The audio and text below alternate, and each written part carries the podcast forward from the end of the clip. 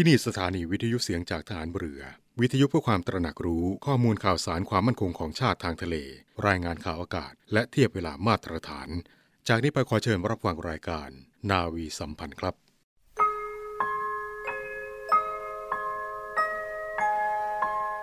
เราจะสืบสาร รักษาและต่อยอด และคลองแผ่นดินโดยธรรม เพื่อประโยชน์สุขแห่งอาณาราษฎรตลอดไป พระปฐมบรมราชองค์การ พระบาทสมเด็จพระวชิรเกล้าเจ้าอยู่หัว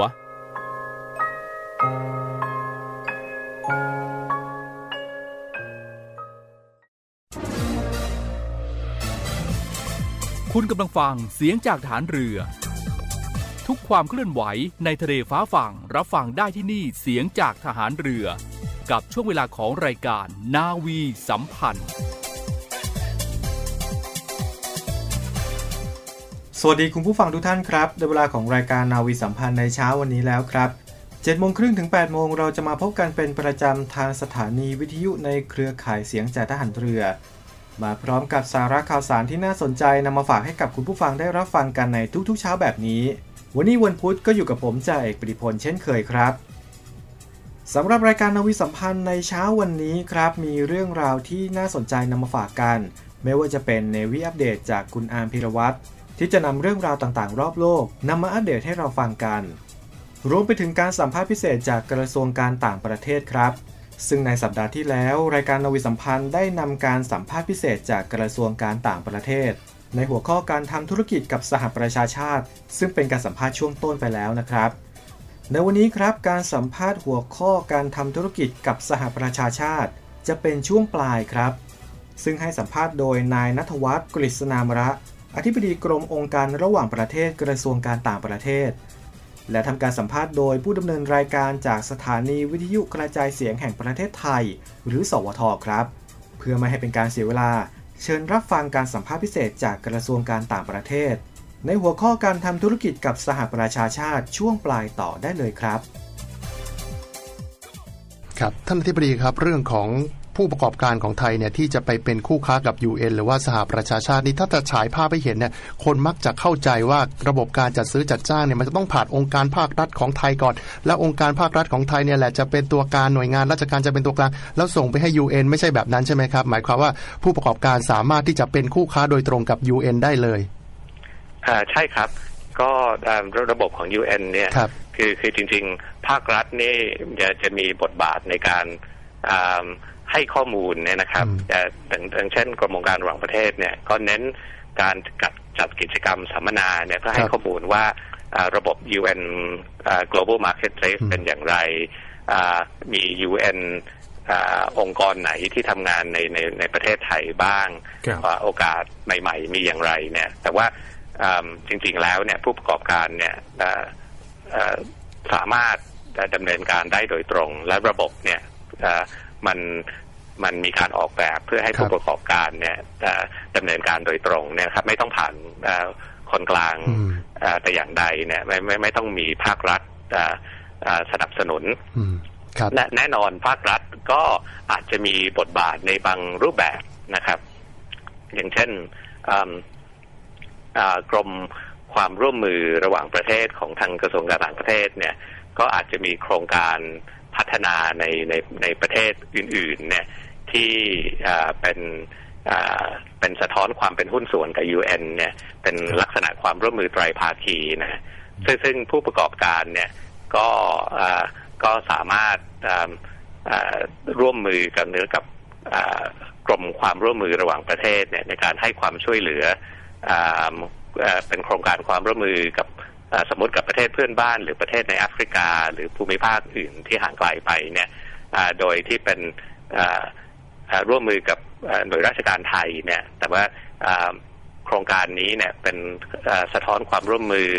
ที่มี UN มีมีส่วนร่วม อันนั้นก็เป็นรูปแบบหนึ่งเนี่ยที่ทางการไทยเนี่ยก็เข้ามามีส่วนร่วมใน กับผู้ประกอบการในในโครงการของ UN ครับหน่วยงานไทยก็มีบทบาทในการให้ความรู้กับผู้ประกอบการนะครับ ว่าจะต้องทำอย่างไรลงทะเบียนอย่างไร ให้ถูกต้องแล้วก็โอกาสในการลงทุนในทางการค้า แล้วเรื่องของระบบการจัดซื้อจัดจ้างตรงนี้อยากจะถามสักนิดหนึ่งครับผู้ประกอบการไทยที่เขาสนใจเนี่ยคือเขาก็ต้องไปลงทะเบียนในระบบของ UN ใช่ไหมฮะพอลงลงทะเบียนเสร็จแล้วปุ๊บเนี่ย คือ UN เขาจะเข้ามาดูใช่ไหมว่าเออสินค้าตัวนี้น่าสนใจแล้วเขาจะซื้อเอง หรือว่าจะต้องเป็นการยื่นประกวดราคาเสนอราคาใครต่ำสุดคนนั้นได้ครับ เป็นรูปแบบไหนครับ ครับ ก็ในในระบบ UN เนี่ยมันก็มีเกณฑ์ต่างๆเนี่ยนะครับรบก็คืออย่างอย่างที่นำเรียนนะครับว่าเมื่อลงทะเบียนในระบบ UN Global Marketplace แล้วเนี่ย มันก็จะมีระบบแจ้งเตือนว่ามี มีหน่วยงาน UN มีความสนใจที่จะเชิญชวนให้ให้เสนอการบริการด้านไหนบ้างในในในในในช่วงไหนเนี่ยนะครับหรือผู้ประกอบการก็อาจจะติดตามข่าวสารผ่านช่องทางต่างๆ ของเว็บไซต์ของ UN ได้เองเนี่ยแต่ว่าเมื่อมีมีการตั้งสเปคของ UN แล้วเนี่ยมันก็จะมีเกณฑ์ระดับต่างๆเนี่ย การจัดซื้อจัดจ้างมูลค่าไม่ไม่ไม่สูงนักเนี่ยก็ผู้ประกอบการก็ก็สามารถติดต่อโดยตรง แล้วก็เสนอราคาโดยที่ขั้นตอนอะไรต่างๆ เนี่ยมันก็อาจจะเรียบง่ายเพราะมูลค่าไม่มาก ถ้าถ้าเป็นมูลโครงการที่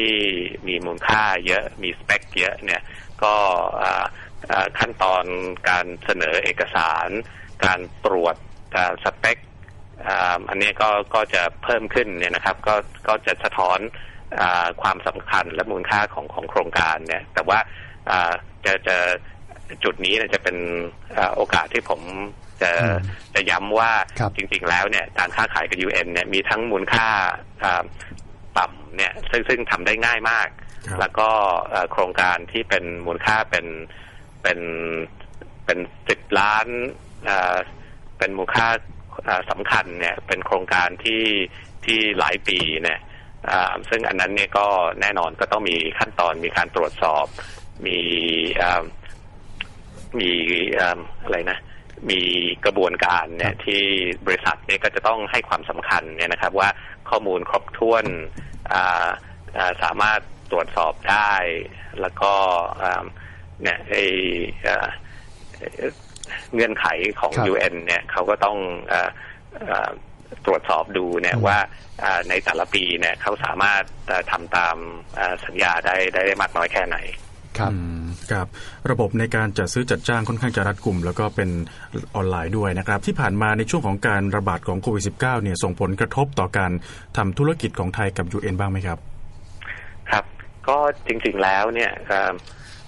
ทางเราก็ตระหนัก ว่าโควิดเนี่ย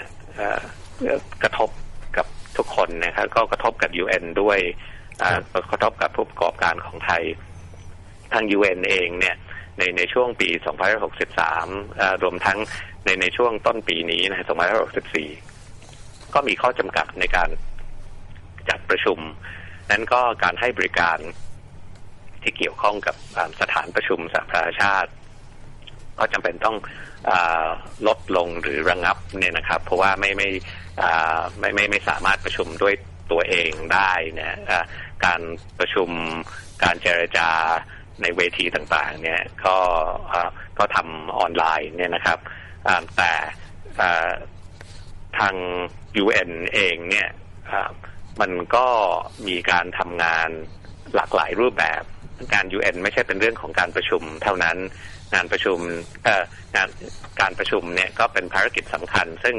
ก็มีมีรูปแบบอื่นที่ทำงานก็คือการทำงานออนไลน์ แต่ว่าปฏิบัติการในในพื้นที่เนี่ยนะครับไม่ไม่ว่าจะเป็นในพื้นที่ขัดแย้งงานด้านการพัฒนา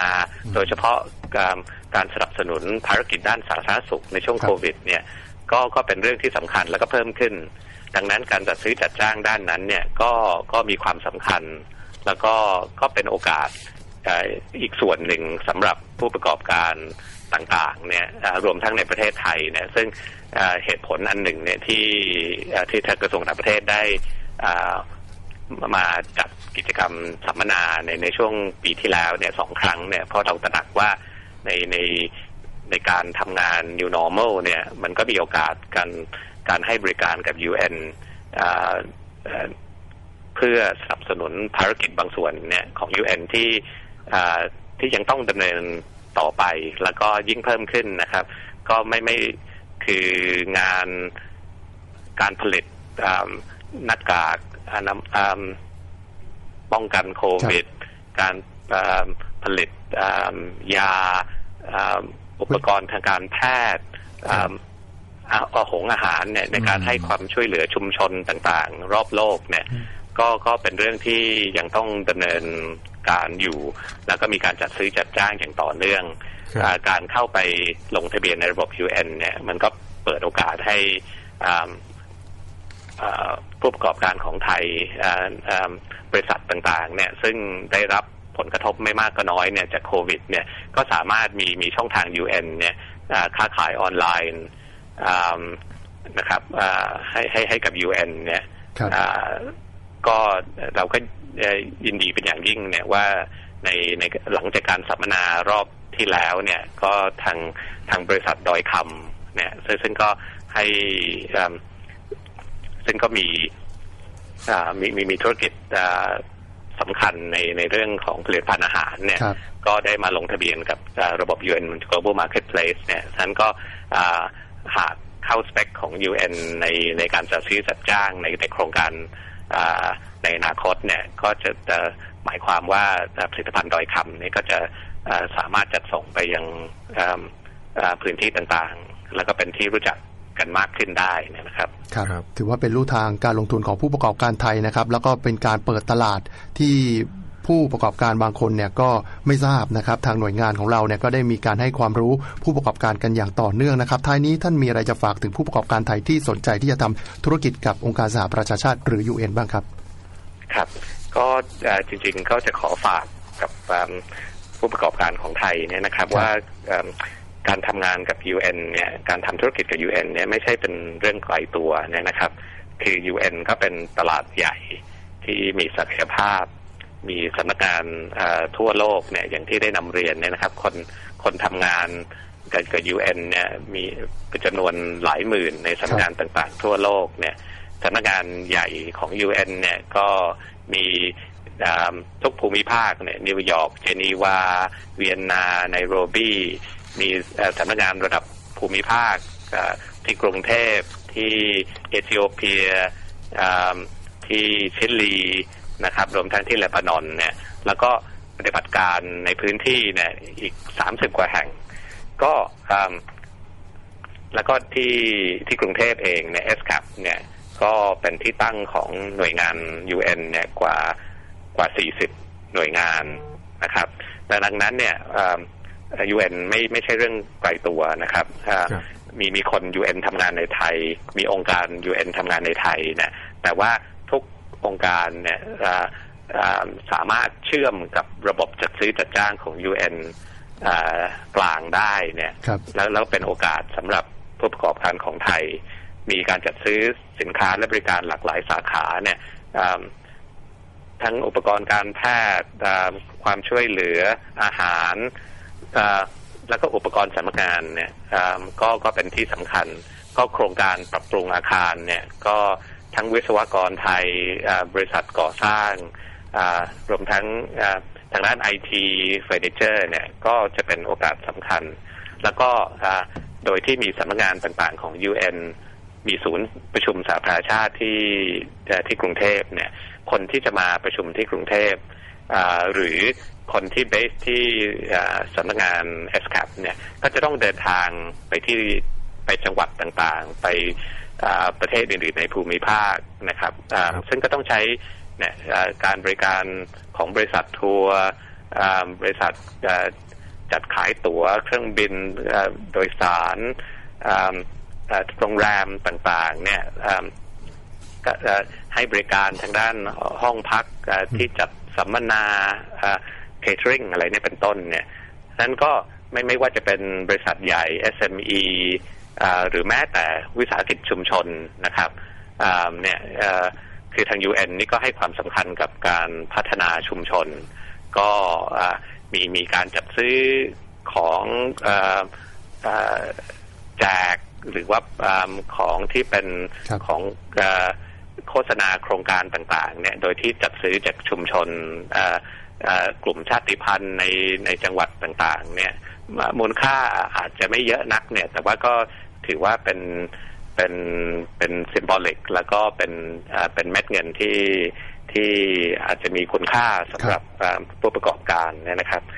ผู้ประกอบการที่สนใจทำงานกับ UN เนี่ยก็อย่างที่ได้ฝากไว้นะครับ ก็สามารถลงทะเบียนเป็นคู่ค้าผ่าน UN Global Marketplace เนี่ยแล้วก็ผ่านเว็บไซต์ world wide web ungm.org เนี่ยแล้วก็ทางกรมการระหว่างประเทศโดย กองงานบริหารองค์การระหว่างประเทศก็ยินดีให้ให้ให้ให้ข้อมูลแล้วก็คำแนะนำเนี่ยหากมีข้อสงสัยหรือมีปัญหาในการเข้าถึง UN เนี่ยแล้วก็ไม่ต้องกังวลเรื่องภาษาอังกฤษเนี่ยนะครับก็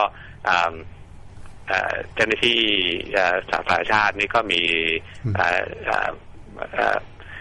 เจ้าหน้าที่คนไทยเนี่ยที่สามารถให้ความช่วยเหลือได้ หรือให้ให้คำแนะนำที่เกี่ยวข้องครับครับ นะครับ วันนี้นะครับขอบคุณท่านอธิบดีมากนะครับ ที่มาพูดคุยกันครับขอบคุณมากขอบคุณมากครับคุณสองสองพลคุณนันทคมครับครับครับสวัสดีครับและนั่นก็เป็นการสัมภาษณ์พิเศษจากกระทรวงการต่างประเทศ หัวข้อการทำธุรกิจกับสหประชาชาติ ซึ่งเป็นการให้สัมภาษณ์ช่วงปลาย โดยนายนัทวัฒน์กฤษณามระ อธิบดีกรมองค์การระหว่างประเทศกระทรวงการต่างประเทศครับ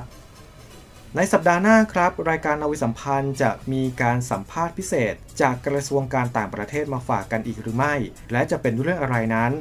สามารถติดตามรับฟังได้ในรายการนาวิสัมพันธ์ทุกวันพุธครับ ในช่วงนี้ไปพักกันก่อนสักครู่นะครับ ช่วงหน้าครับกลับมาติดตามในเวีอัปเดตกับคุณอาร์มพิรวัตรกันต่อครับมาร่วมเป็นส่วนหนึ่งในการป้องกันและปราบปรามการทำความผิดเกี่ยวกับความมั่นคงของประเทศกับกองทัพเรือ พบเห็นเว็บไซต์และการทำความผิดเกี่ยวกับความมั่นคงของประเทศ แจ้งเบาะแสได้ที่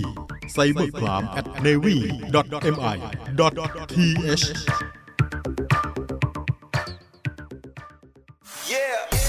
หากมีประวัติสัมผัสใกล้ชิด ผู้สัมผัสเสี่ยงสูง เสี่ยงต่ำต้องทำอย่างไร ผู้สัมผัสเสี่ยงสูง คือผู้ใกล้ชิดผู้ป่วย หากมีประวัติสัมผัสใกล้ชิด ผู้สัมผัสเสี่ยงสูง หรือผู้ใกล้ชิดผู้ป่วย ต้องเข้ารับการกักกันโรค ตรวจหาเชื้อจากทางห้องปฏิบัติการ หากมีประวัติสัมผัสใกล้ชิด ผู้สัมผัสเสี่ยงต่ำ คือผู้ใกล้ชิดผู้สัมผัสเสี่ยงสูง สังเกตอาการ 14 วัน หลีกเลี่ยงไปในที่ชุมชน เว้นระยะห่าง สวมหน้ากากอนามัย หมั่นล้างมือ แยกรับประทานอาหาร หรือแยกสำรับ ผู้ที่ไม่มีความเสี่ยง คือผู้ใกล้ชิด ผู้สัมผัสเสี่ยงต่ำ หากมีประวัติสัมผัสใกล้ชิด ผู้ที่ไม่มีความเสี่ยง ไม่ต้องกักตัว ไม่ต้องตรวจหาเชื้อ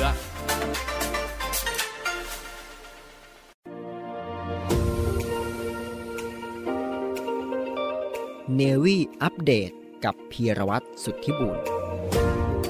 สวัสดีครับคุณผู้ฟังครับ อยู่กับผมพีรวัตรสุทธิบุญครับ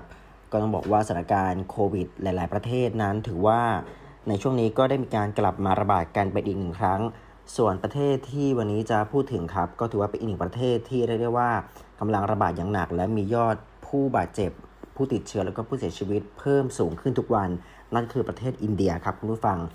ซึ่งทางรัฐบาลอินเดียล่าสุดก็ได้มีการออกมารับปากว่าจะให้วัคซีนให้กับประชากรผู้ใหญ่ทุกคนในประเทศภายในปี 2021 แม้ว่าแหล่งผลิตวัคซีนที่ใหญ่ที่สุดของประเทศนั้น ถือว่าตอนนี้ กำลังเผชิญปัญหาผลิตวัคซีนไม่เพียงพอต่อความต้องการต่อประชากร ซึ่งรัฐบาลก็ได้มีการตั้งเป้าว่าจะเร่งการผลิตวัคซีน โดยรับปากว่าจะผลิตวัคซีนให้ได้อย่างน้อย 2,000 ล้านโดส ในระหว่างเดือนสิงหาคมถึงเดือนธันวาคมในปีนี้ ซึ่งต้องบอกว่าในปัจจุบันนั้นอินเดียนั้นมีวัคซีนป้องกันโรคโควิด -19 ที่ผลิตอยู่ในอินเดีย 2 ตัว คือโควิชิลด์และโควาซิน โดยสถาบันเซรุ่มแห่งอินเดียได้ผลิตโควิชิลด์ ภายใต้ใบอนุญาตจากแอสตราเซเนกาในขณะที่ภารัตไบโอเทคผู้ผลิตรายใหญ่เป็นอันดับ 2 ได้ผลิตโควาซิน ที่อินเดียพัฒนาขึ้นเอง โดยรัฐบาลก็ได้เคยระบุเมื่อเดือนพฤษภาคมที่ผ่านมาว่าในปีนี้ได้มีการสั่งซื้อวัคซีนทั้งสองยี่ห้อนี้แล้ว รวมกว่า 356 ล้านโดส ซึ่งเพียงพอที่จะใช้ในเดือนกรกฎาคม แต่จนถึงขณะนี้ก็เรียกว่ายังไม่มีการส่งมอบวัคซีนเหล่านั้นเลย ส่วนวัคซีนสปุตนิกบีที่ได้รับการรับรองให้ใช้งานได้เมื่อเดือนเมษายน ก็ได้มีการนำมาฉีดให้แก่ประชาชนแล้วในขณะนี้ หลังจากที่รัสเซียได้มีการส่งให้อินเดียกว่า 3 ล้านโดส ต้องถือว่าอินเดียนั้นกำลังมีการผลิตวัคซีนยี่ห้อนี้อยู่ในประเทศอยู่ เช่นกัน โดยคาดว่าวัคซีนที่ผลิตได้จะนำมาใช้งานได้ตั้งแต่เดือนกรกฎาคม หรือสิงหาคมได้เป็นต้นไป แล้วถ้าถามว่าอินเดียนั้นจะผลิตวัคซีนได้มากแค่ไหน เป้าหมายของรัฐบาลครับ ก็คือว่าต้องการผลิตวัคซีน 2,000 ล้านโดส ในระหว่างเดือนสิงหาคม ถึงสิ้นปีนี้ เพื่อเป็นการฉีดประชากรวัยผู้ใหญ่ของทุกคนในประเทศ โดยจากข้อมูลสามโนประชากรของอินเดียในปี 2011ที่มีคนอายุตั้งแต่ 18 ปีขึ้นไป ราวกว่า 900 ถึง 950 ล้านคน ดยประชากรกลุ่มนี้ก็ถือว่ามีสิทธิ์ที่ได้รับวัคซีน ดังนั้นวัคซีน 2,000 ล้านโดส ก็ถือว่าจะครอบคลุมประชากรกลุ่มนี้ ถ้าหากตัวเลขจำนวนประชากรนี้ถูกต้อง แต่ในขณะที่บรรดาวัคซีน 8 ตัวที่อยู่ในระหว่างการพัฒนา และผลิตในอินเดียมีเพียงแค่ 3 ตัวเท่านั้นที่ได้รับการรับรองให้ใช้งานได้ โดยอีก 2 ตัวก็อยู่ในขั้นตอนแรกในการทดลองทางการแพทย์ และอีก 3 ตัวก็อยู่ในการทดลองขั้นสุดท้าย ซึ่งก็ยังไม่สามารถพึ่งวัคซีนที่ยังไม่ได้รับการรับรองเหล่านั้นได้ โดยดรจันทรการลาฮาริยา นักระบาดวิทยาและผู้เชี่ยวชาญอินเดีย ในสาธารณสุขก็ได้กล่าวไว้ ว่าควรให้ความสำคัญกับการเพิ่มขีดความสามารถในการผลิตของวัคซีนที่ใช้งานอยู่ โดยสถาบันเซรุ่มแห่งอินเดียก็ได้มีการคาดการณ์ว่าจะสามารถผลิตวัคซีนโควิชิลด์ออกมาได้ 750 ล้านโดส และโควา v a x ซึ่งเป็นวัคซีน Novavax เวอร์ชันอินเดีย ที่ยังไม่ได้รับการรับรองจากอินเดียอีกประมาณกว่า 200 ล้านโดส โดยภารัตไบโอเทคก็กำลังผลิตวัคซีน 2 ชนิด โดยคาดว่าจะผลิตวัคซีนโควาซินได้ 550 ล้านโดส และวัคซีนที่ให้ทางจมูก อยู่ในช่วงแรกของการทดลองอีก 100 ล้านโดส โดยในเดือนเมษายนรัฐบาลอินเดียก็ได้รับปากว่าจะมอบงบประมาณให้กับสถาบันเซรุ่มแห่งอินเดีย และภารัตไบโอเทค 400 ล้านดอลลาร์สหรัฐ และอีก 210 ล้านดอลลาร์สหรัฐ ตามลำดับเพื่อเป็นการกระตุ้นในการผลิตวัคซีน โดยสถาบันเซรุ่มแห่งอินเดียก็ได้แจ้งกับรัฐบาลไม่นานมานี้ว่าทางสถาบันจะผลิตวัคซีน 100 ล้านโดสต่อเดือน ตั้งแต่เดือนมิถุนายนเป็นต้นไป และด้านภารัตไบโอเทคก็ระบุว่าในช่วงก่อนหน้านี้ในปีนี้ ว่าจะเพิ่มขีดความสามารถของ บริษัทให้ผลิตวัคซีนได้กว่า 80 ล้านโดสต่อเดือน ตั้งแต่เดือนสิงหาคมเป็นต้นไป ซึ่งการคาดการณ์ของผู้ฟังก็ได้มีการคาดการณ์ว่าการผลิตวัคซีนที่ได้รับรองในอินเดียเหล่านี้ ยังคงห่างไกลจากเป้าหมายอันท้าทายของรัฐบาล ในการผลิตวัคซีนกว่า 2,000 ล้านโดส ในช่วงสิงหาคมถึงธันวาคมของปีนี้โดยรัฐบาลยังระบุว่าได้มีการเจรจากับผู้ผลิตระดับโลกหลายรายของวัคซีนไฟเซอร์โมเดอร์นาและจอห์นสันแอนด์จอห์นสัน เพื่อจะส่งวัคซีนให้แก่อินเดีย แต่ผู้ผลิตเหล่านี้ก็ระบุว่าจะสามารถหารือเกี่ยวกับการจัดหาวัคซีนให้ได้ในเดือนตุลาคมนี้เท่านั้น ก็ถือว่าอินเดียนั้นกำลังขาดแคลนวัตถุดิบ หลังจากที่ประธานาธิบดีโจไบเดนของสหรัฐได้ออกรัฐบัญญัติและการผลิตเพื่อป้องกัน โดยก่อนหน้านี้ในปีนี้เพื่อให้ผู้ผลิตวัคซีนในสหรัฐเข้าถึงวัตถุดิบได้ก่อน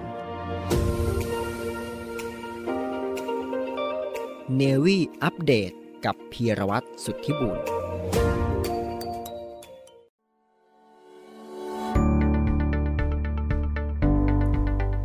ศูนย์ตอบโต้ภาวะฉุกเฉินโควิด -19 กองทัพเรือ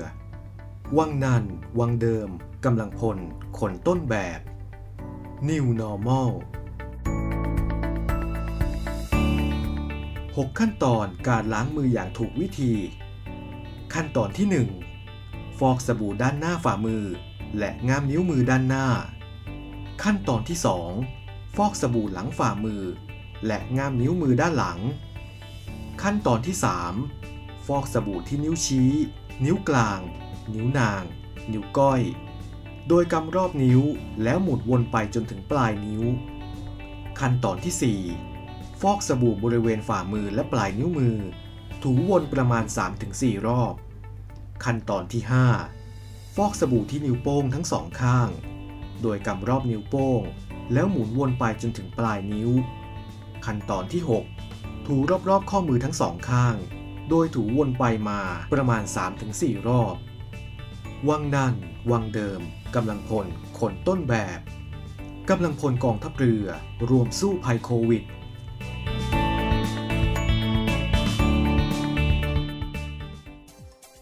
และทั้งหมดนั้นก็คือรายการนาวีสัมพันธ์ในเช้าวันนี้ครับ วันนี้หมดเวลาลงแล้วต้องลาคุณผู้ฟังไปก่อน แล้วพบกันใหม่กับรายการนาวีสัมพันธ์ในวันพรุ่งนี้สำหรับวันนี้สวัสดีครับ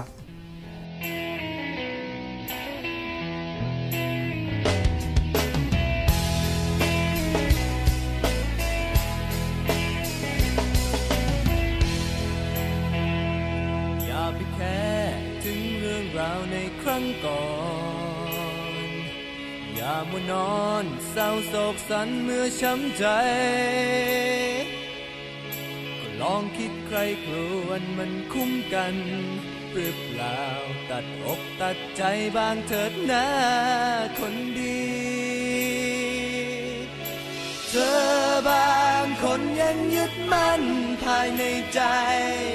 ซ่อนเก็บความเจ็บไว้ใครบ้างไหมเข้าใจเธอ คนอื่นเข้าใจเธอยังมี อย่าสับสนอย่ากังวลร้องไห้ไปทำไม ทิ้งไว้ในอดีตอยู่แห่งไหนหรือเป็นใครเมื่อช้ำโศกใช่เพียงตัวเราที่อับเฉา